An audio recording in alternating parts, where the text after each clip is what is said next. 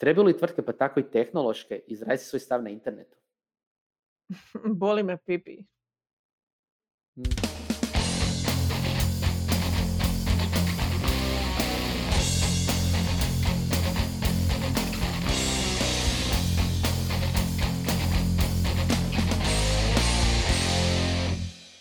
Dobro došli u novu epizodu Netokracije podcasta. Ja sam Ivan.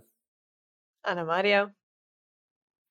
I pričat ćemo o izuzetno kontroverznoj temi, nedavnoj reklami Pipija koja je ok i, svega, i šta to zapravo znači za komunikaciju, digitalni marketing, ali i činjenicu da, nažalost, u hrvatskoj tehnološkoj industriji čini se da tvrtke baš i nemaju jači stav od uh, proizvođača bezalkoholnih pića.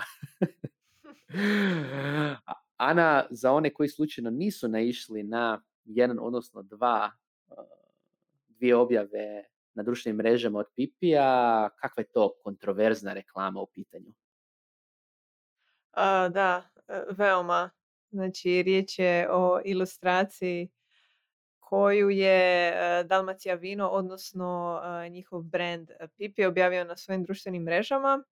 Uglavnom slika prikazuje dvojicu muškaraca kako se opušteno na plaži uživaju u eto oskudno odjevenoj e, naravno e, odjeći tangama i gdje je implicitno jasno da su oni u nekoj ljubavnoj vezi.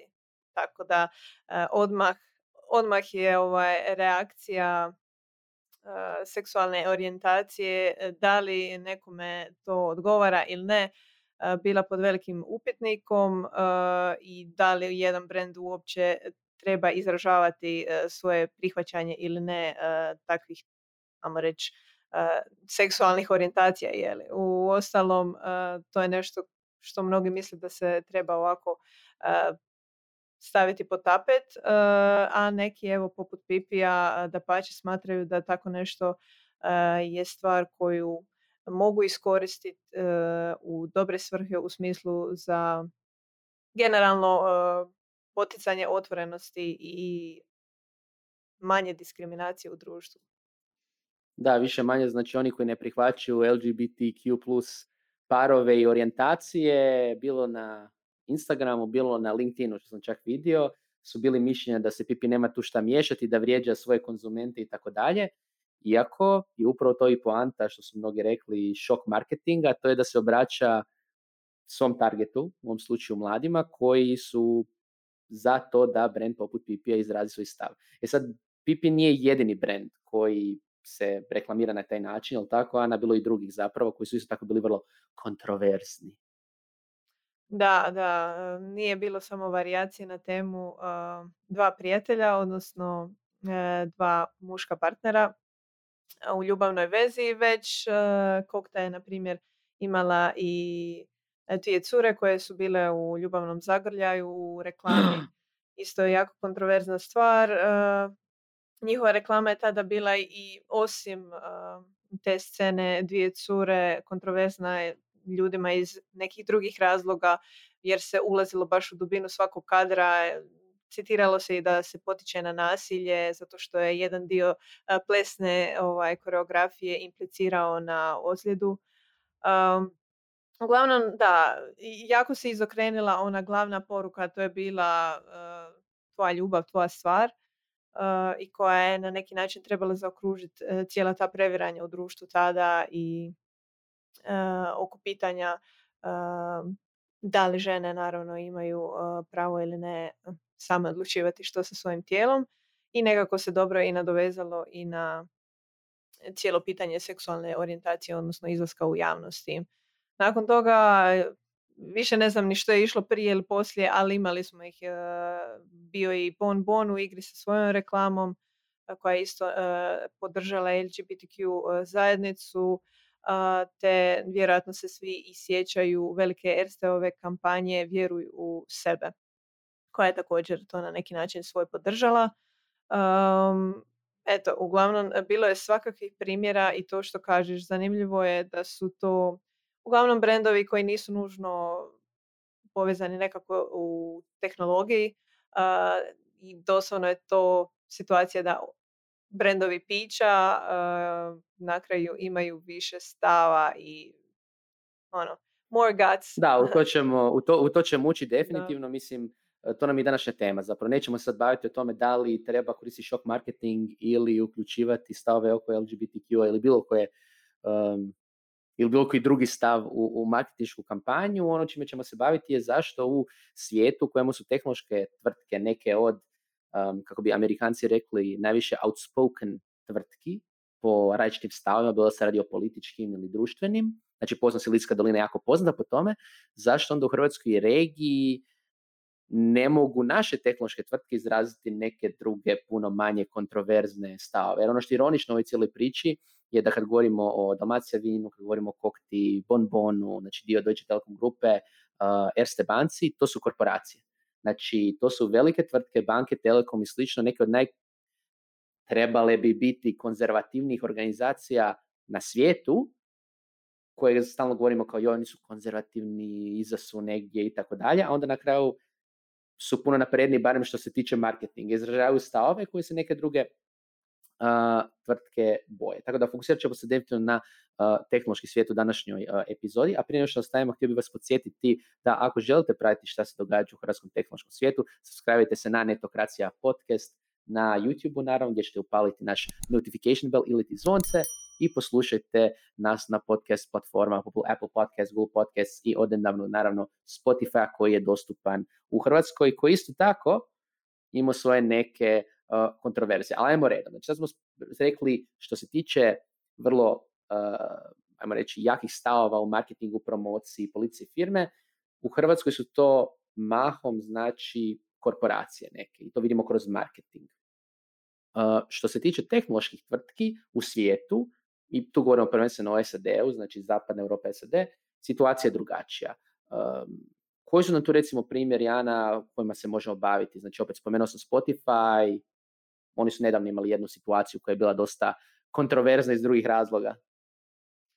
Da, da. Uh, Amerika ima mnogo više ovaj, kontroverznih problema i pitanja nego mi, uh, barem trenutno još više, a Spotify situacija se uglavnom odvila oko epizode, odnosno sjeseta njegovih uh, epizoda podcasta.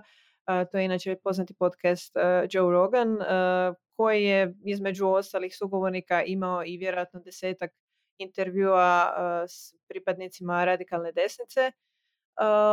I uglavnom kada je došlo na red da se sa YouTube-a njegovi podcasti pribace i na druge platforme poput Spotify-a i Apple-a.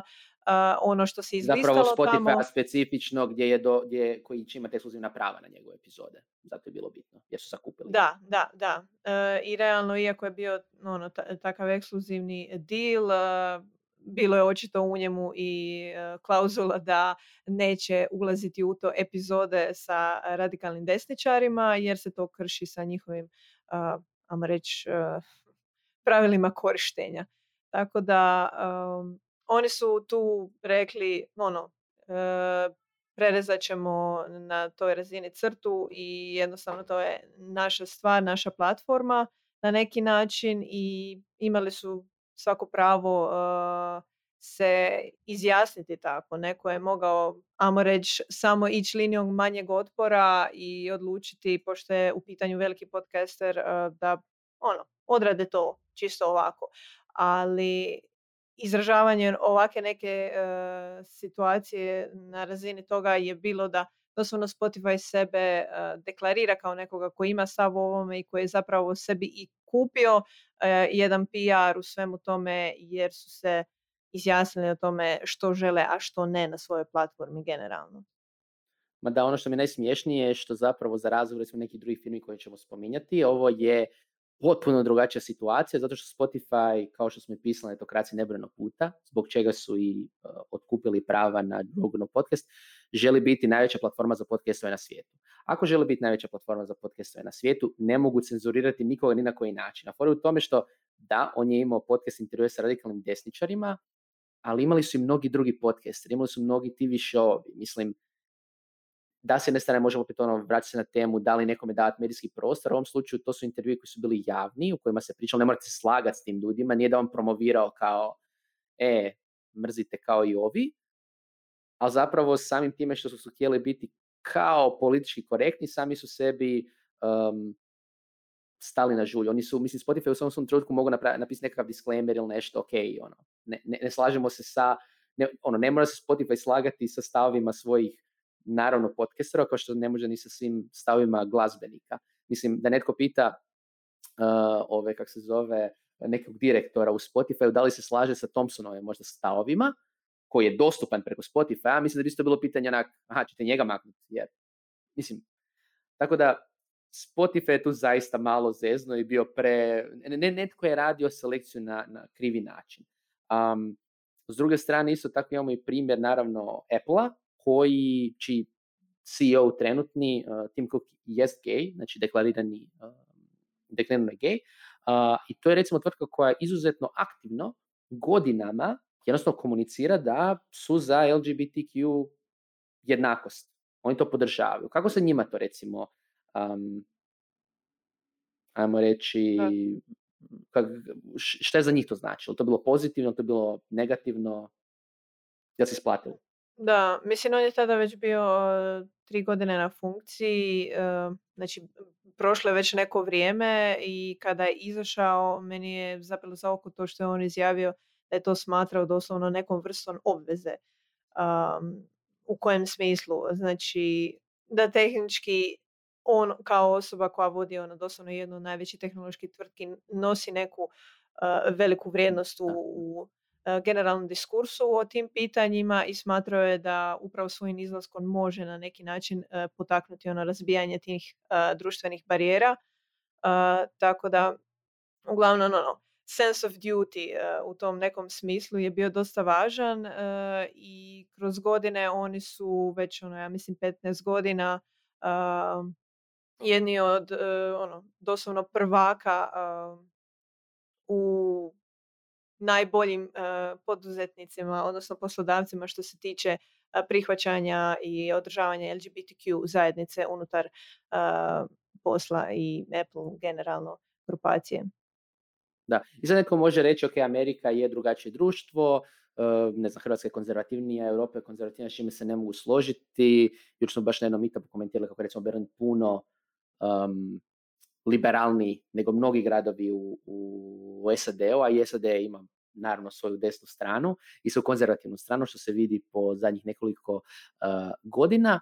Ali opet, da se ne fokusiramo samo na pitanje LGBT-a i tako dalje, ono što je jako zanimljivo je što opet tvrtke u tehnološkom sektoru, kada su u pitanju bitne stavke, izraće što misle. Jedna od takvih situacija isto tako bila kada je uh, Trump imao određene planove oko imigranata. O čemu se radi? Negdje početkom 2017. Uh, Trump je potpisao izvršnu uh, odredbu uh, o pitanjima imigranata i tehnički ona imala daleko sežne posljedice na generalno protok ljudi koji nisu Amerikanci. Što je naravno utjecalo na sve tvrtke koje imaju ekspate primjerice zaposlene ili bilo koga koje je na nekoj relaciji ili obiteljskoj ili poslovnoj iz jedne zemlje u drugu, odnosno iz jedne zemlje u Ameriku. Tako da mnoge, mnoge tvrtke su ono, osjetile udarac toga jer su osjetili njihovi zaposlenici. I tada su baš velik broj tehnoloških tvrtki je izašao u javnosti uh, ne, sla, ne slažući se izravno sa tom odredbom, da pače nije samo bilo ono PR-a na razini tvrtke da se po tvrtkinim Facebookima i društvenim mrežama ostalim pisalo, već su CEO-ovi izlazili od Lifta, Salesforcea, Slacka, Y Combinatora koji je ono izrodio jedno od najvećih tehnoloških tvrtki poput uh, Airbnb-a. Uh, znači, CEO-ovi su ono, redom prozivali uh, i ne slagali se sa Trumpovom odredbom, iako naravno to je ono doslovno predsjednik Velike Amerike, ali znali su da po tom pitanju škode direktno onome od čega doslovno žive, što su njihovi temelji, a to su ljudi koji za njih rade. Tako da tada je stav bio uh, itekako potreban i ono, većina tehnoloških tvrtki uopće nije ono, na nikoji način željela izbjeći da, da ga osvijesti. Ono, bilo je tu puno tweetova, puno blogova i svi su govorili jedno, mi se s ovim ne slažemo i doslovno želimo da ovo prestane. Da, i to mislim, to je ona stvar gdje opet možemo reći da tu Amerikanci su puno više osviješteni da djeluju politički da imaju osjećaj da se njihov glas čuje, da imaju osjećaj da ako naprave pritisak da će to imati utjecaj na svakodnevnu politiku.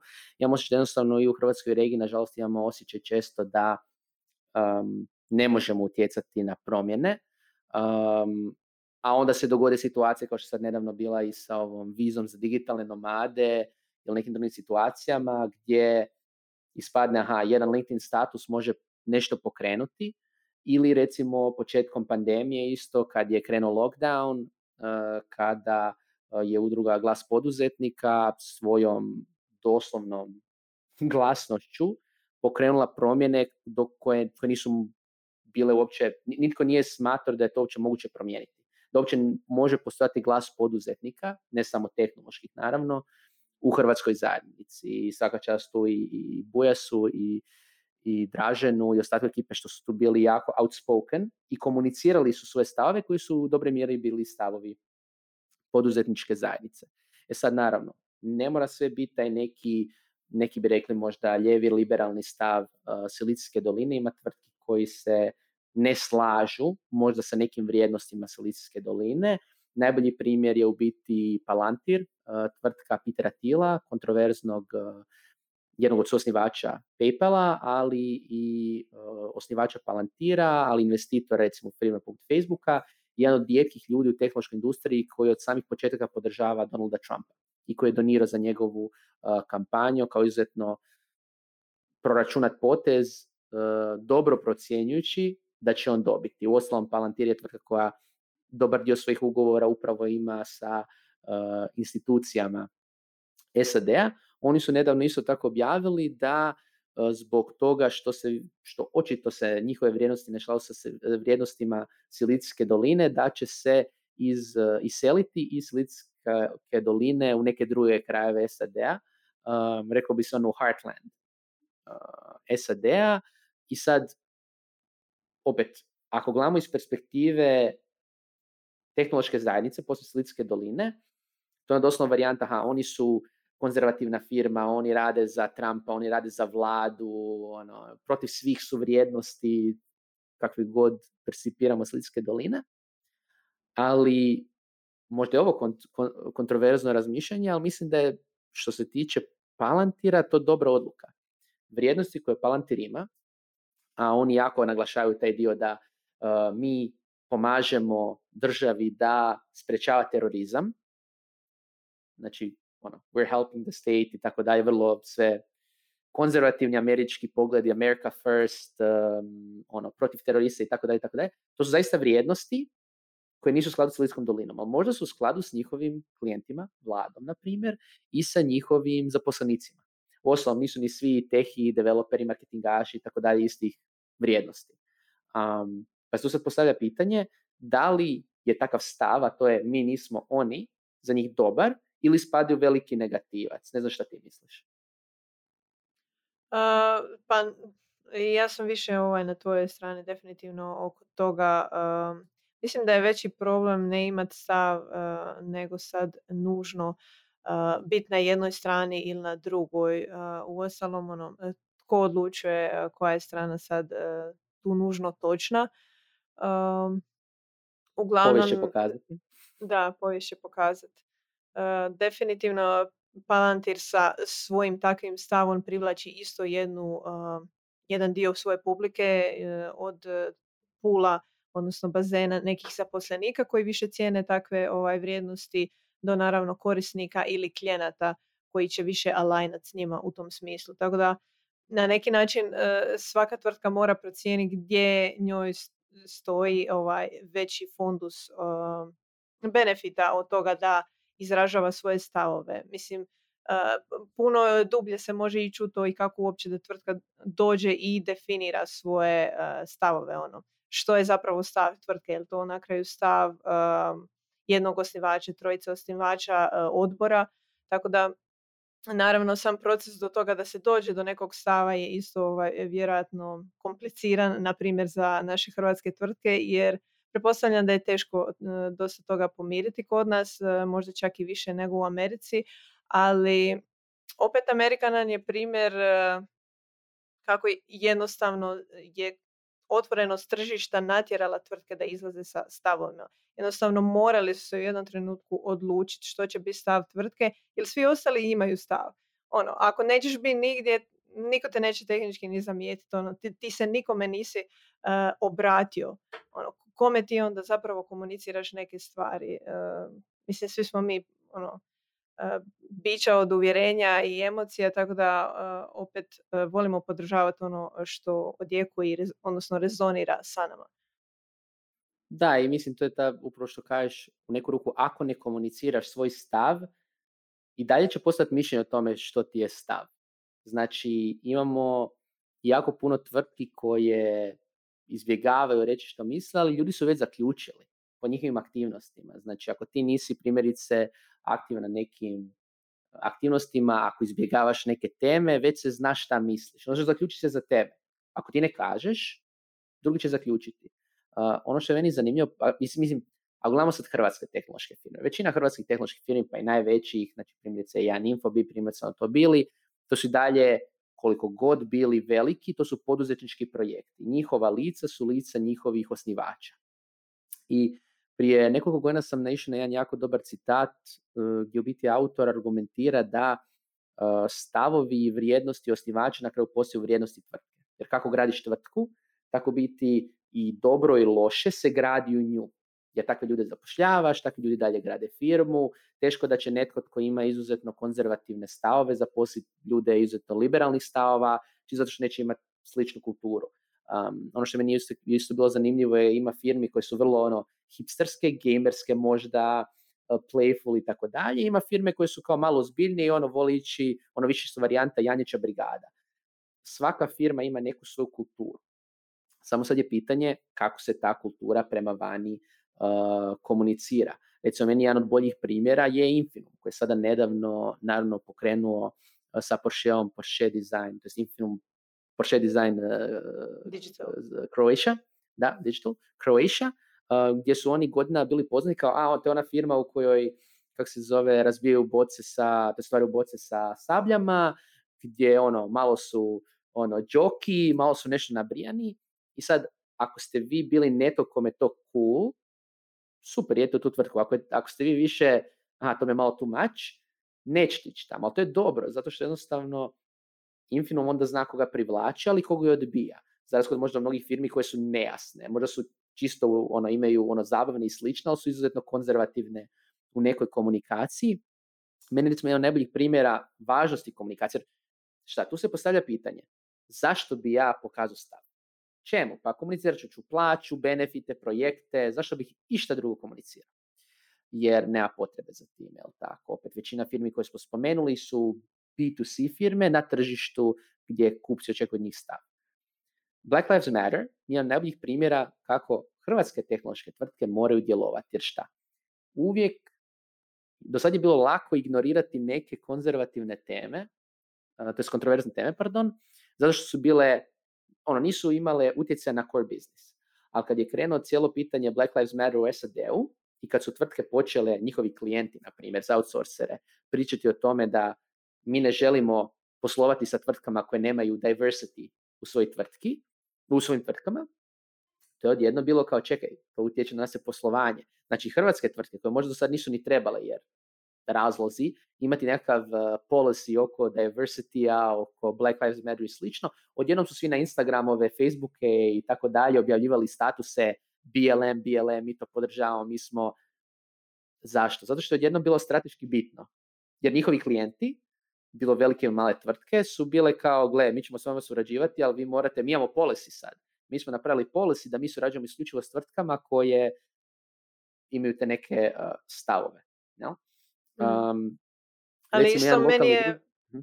e, meni je malo ovaj, čak i tužno da ćemo se prije alignat za neka pitanja koja su se toliko ono globalno proširila, a koja nisu toliko relevantna za naše tržište nego za neke stvari koje su, na primjer, lokalno puno jača i bitnija. Tako da ono, opet, opet ima tu uh, stvarno stvari za izvagat zašto se uh, toliko jednostavno išlo za tim valon, uh, zašto se ne, ne, traži neka originalnost u svemu tome, zašto se ne probiraju društvene barijere ono kod nas prvo na osnovu onoga što jesu trenutno ono problemi i prijeporne teme u Hrvatskoj, a ne nešto gdje se možemo samo nakačiti. to je isto po meni indikator da nemamo, nemamo stvarno uh, inicijativu da budemo mi pokretači nečega, nego ono, prati vlakić. Da, i da je to neka odgovornost, da nije samo pitanje strateške odluke zbog tvrtke. Svi se boje izraziti svoj stav u Hrvatskoj. To je stvar da ako izrazimo stav bilo na društvenim mrežama i slično, doći će hejter i popljuvat će nas. A onda imate ljude koji se toga ne srame, koji imaju svoju agendu, koji guru, recimo, najbolji opet primjer je sad pitanje lockdowna. Ima tone ekipe, znači, koja sad, nakon što se pokazalo da je lockdown bio dobar u toliko što nisu ljudi umirli koliko su mogli, sada pljuju po lockdownu, kada mogu, jer kao, ma ne, nije to bio očito takav problem, znači od Bakića nadalje, jer su sad osjetili, aha, sad mogu pljuvati jer mi niko neće ništa reći kontra a prije to ne bi mogli zato što je cijelo društvo bilo kao, ok, možda se trebamo paziti. I da, da, da. Ono, tome što... konformistički, doslovno. Da, mislim, ono, ne morate, ne morate reći stav, ne morate biti kontroverzni, ali ako vi nećete, netko drugi hoće drugi ljudi će vam krojiti uh, sudbinu. Ovo što si Jana rekla, znači zašto su tvrtke toliko olako i influenceri mogli objaviti BLM postove, ne samo zato što se slažu s tim, ono, aha, ok, da, želimo rastu ravnopravnosti, to nije toliki problem u Hrvatskoj možda, jer reasons, ali to je bilo nešto odmaknuto. Nije bilo kontroverzno. Bilo je da, kontroverzno da. to ne objaviš, da te neko pita i kažeš, ne, ja neću to objaviti, zašto ne želiš objaviti, ti mrziš Arape, crnce, koga mrziš? Zašto ih mrziš? S druge strane, jedna tema koja je puno bliža je pitanje ravnopravnosti žena u tehnološkoj industriji. Znači, mi već godinama organiziramo Ladies of New Business. Ja garantiram da čim sam sad ovo spomenuo, jedan dio slušatelja je slušati. Jer. A to nije tema za mene. Jer to je žene u tehnologiji, ja nisam žena, nije to za mene. Znači, meni je fascinantno da čim se ta tema spomene, tvrtke će reći ili to nije kod nas problem, problem mi to sve imamo riješeno, um, ili će generalno reći to nije problem a da nemaju te informacije. Mislim, meni je fascinantno koliko moram svaki put kad razgovaram sa nekim ili CEO-om ili founderom, davati im primjera da oni vide, ne gle ljudi, to je zaista problem. Provodili smo i ankete, postoji istraživanja, to je problem u vašim firmama, to je problem u vašim organizacijama, samo što se vi time ne želite baviti. Zato što vam je, veći vam je bed da vi spadnete papci pred dečkima nego da o tome otvoreno razgovarate u zajednici. I u, i u, u oslom, na kraju mi najlakše, ma neću se miješati. Jer, mislim, mm-hmm. A da, to što ne gore. Ako ne otvorim kutiju, ono, tehnički može u njoj biti svašta. ovaj, e, da, da. mogu mislim, razmišljati ruku da onda, problema. Da, u neku ruku onda više cijenim ljude s kojima se možda ne slažem u stavima, ali barem stav kažu vani. Možda je glup stav, neargumentiran, potpuno u krivu, a barem stoji iza toga što govore.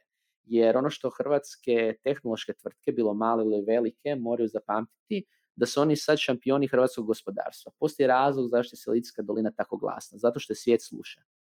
Znači, od Apple-a, Amazona, Facebooka nadalje. To su najveće, sad najvrijednije tvrtke na svijetu. Ono što te tvrtke komuniciraju utječe na globalno društvo, utječe i na Hrvatsko. Ja vjerujem da jako puno mladih svoje stavove oko nekih društvenih pitanja stvorilo time što su vidjeli recimo aktivnosti ili konferencije ili inicijative koje su te takve tvrtke podržavale ili imale u reklamama. Biće mi izuzetno tužno ako domaće tvrtke koje sad imaju tu neku moć ne skuže da mogu biti, da, da mogu isto dovesti do nekih društvenih promjena koje žele. Zato što eto, kod nas se to ne radi. Ili ne znam, ne znam, možda sam u nekom trenutku isto, možda bih volio da barem to gledaju strateške perspektive, znači ona varijanta, to nam je dobro za employer branding, to nam je dobro za sales, zato ćemo to napraviti. Da, a ne izbjegavat ću zato što, ja možda da ako stave Facebook status da će sve izgubiti, ljudi će ih zahejtati i oni će se odjednom izgubiti sve što imaju. A možda je pitanje, um, ajmo reći, životnog iskustva. Opet, ako gledamo udrugu glas poduzetnika, najaktivniji u toj udruzi su ljudi koji su već godinama na, u poduzetništvu, imaju jasne stavove i za njih se bore. Um, možda jednostavno pitanje da ti isto founderi u drugim firmama moraju ili malo ostarjeti ili još malo ono, proživjeti život, da u jednom trenutku zaključe, ok, spreman sam. Ja ću reći svoj stav. E, u tom momentu, to što si spomenuo, ta neka generacijska ovaj, razina ovaj, situacije i u tome to da poduzetnici naravno dok su mlađi vjerojatno strahuju od inih posljedica takvog izlaska vani, dok situacija je takva u Hrvatskoj da smo ono jako podijeljeno tradicionalno društvo i onda tehnički nije da njih ono boli pipi, nego da oprostiš većina ih se usere. Tako da... Da, ono, misle da će netko doći lupit će ih po glavi. Da, da, da. Um, mislim, ono, imamo svojih dosta problema i e, teško je, dosta smo i podijeljeno društvo i teško je zapravo otići na jednu stranu, a da tehnički ne, ovaj, ne ugroziš ili na neki način ne potkopaš drugu. No možda je to i još veći problem što razmišljamo tako, što mislimo da je to sve toliko podijeljeno, što se ono doslovno u nas usadilo to da ne može biti uh, ono, da je samo jedno ili drugo ajmo pokušati naći neki kompromis, ajmo zapravo pokušati naći ono što je u interesu ono svakog pojedinca na neki način.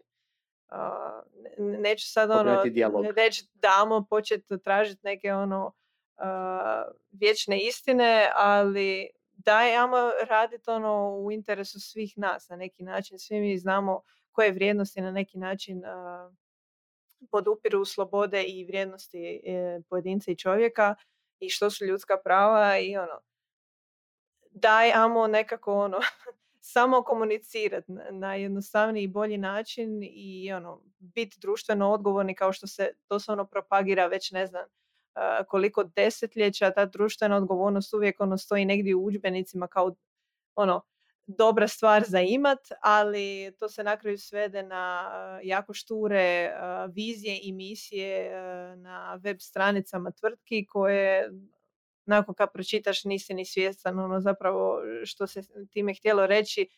Nema se neke ideje kako uopće imati stav. ni kako biti društveno odgovoran, ni zašto to ima smisla. Na neki način svi misle, a pa mislim, ja sam brand pića, ono, bavit ću se onim što mi je posao tehnički. Da, ali ti si opet ono dio društva, ovisiš o tim ljudima koji su uključeni u svakodnevnicu Hrvatske ili bilo koje druge države koji, kojima će značiti nekad kakva je situacija u društvu, hoće li kupiti tvoj proizvod ili ne. Jer ono, na kraju sve se to nadograđuje jedno na drugo. Ako doslovno imamo u raspadu uh, doslovno svaki dio uh, državnog sustava kako onda neko može razmišljati o tome hoće li kupiti uh, pipi, koktu i hoće li ići u ovu banku ili onu banku. Zato ono na neki način nije odgovornost uh, takvih tvrtki koje imaju možda prostora u medijima jer su toliko jake i velike već da pokušavaju zapravo nešto napraviti. I ono, to im se na kraju višestruko vraća samo teško je očito E, prihvatiti da nije sve lako na početku. Ali to su sve poduzetnici. Da, je teže ono. Mislim, ne, oni su svi ono, morali krv, znoj i suze prolivati jedno vrijeme ono, dok su došli do te razine. Sad isto tako malo, mm samo se treba ono pregrmeti, ok, gledat ću tih tisuću komentara ispod pipine ilustracije i, e, i pozitivnih i negativnih, ali ono, bit ću svjestan da, da jesam nešto napravio, da, da se čulo ono gdje stoji. Da, jer izuzetno ironično kada e, profesionalni direktori nekih tvrtki imaju jači stav od e, osnivača. drugih tvrtki, ali dobro. ono što isto treba imati na umu je da ne rade ni Pipi, ni Bonbon, ni sve te korporacije to bez razloga. Oni znaju da za njihovu cijenu publiku, znači konkretno mlađe korisnike u ovom slučaju, takav outspoken stav je profitabilan. Znači, mladi, posle naše još mlađe generacija, vole brendove koji su jasni sa stavovima, sa društvenim angažmanom, to cijene. Istraživanje e, koje je Medieval isto tako recimo proveo početkom, odnosno sredinom ove godine, nakon uh, cijelog početka pandemije, je pokazalo da uh, potrošači, recimo potrošačima je jako bitno kako se tvrtke odnose prema svojim zaposlenicima. Činjenica je da vi društvenim angažmanom, vi pokazivanjem svojih stavova ćete razviti i bolji employer brand, da ćete potencijalno privući kupce i korisnike, pa i na enterprise razini koji inače ne biste, jer osim što će ljudi vas cijeniti po kvaliteti vašeg proizvoda, vaše tehnologije, cijenit će vas i po tome kakva ste osoba, odnosno kakva, se kakva ste tvrtka.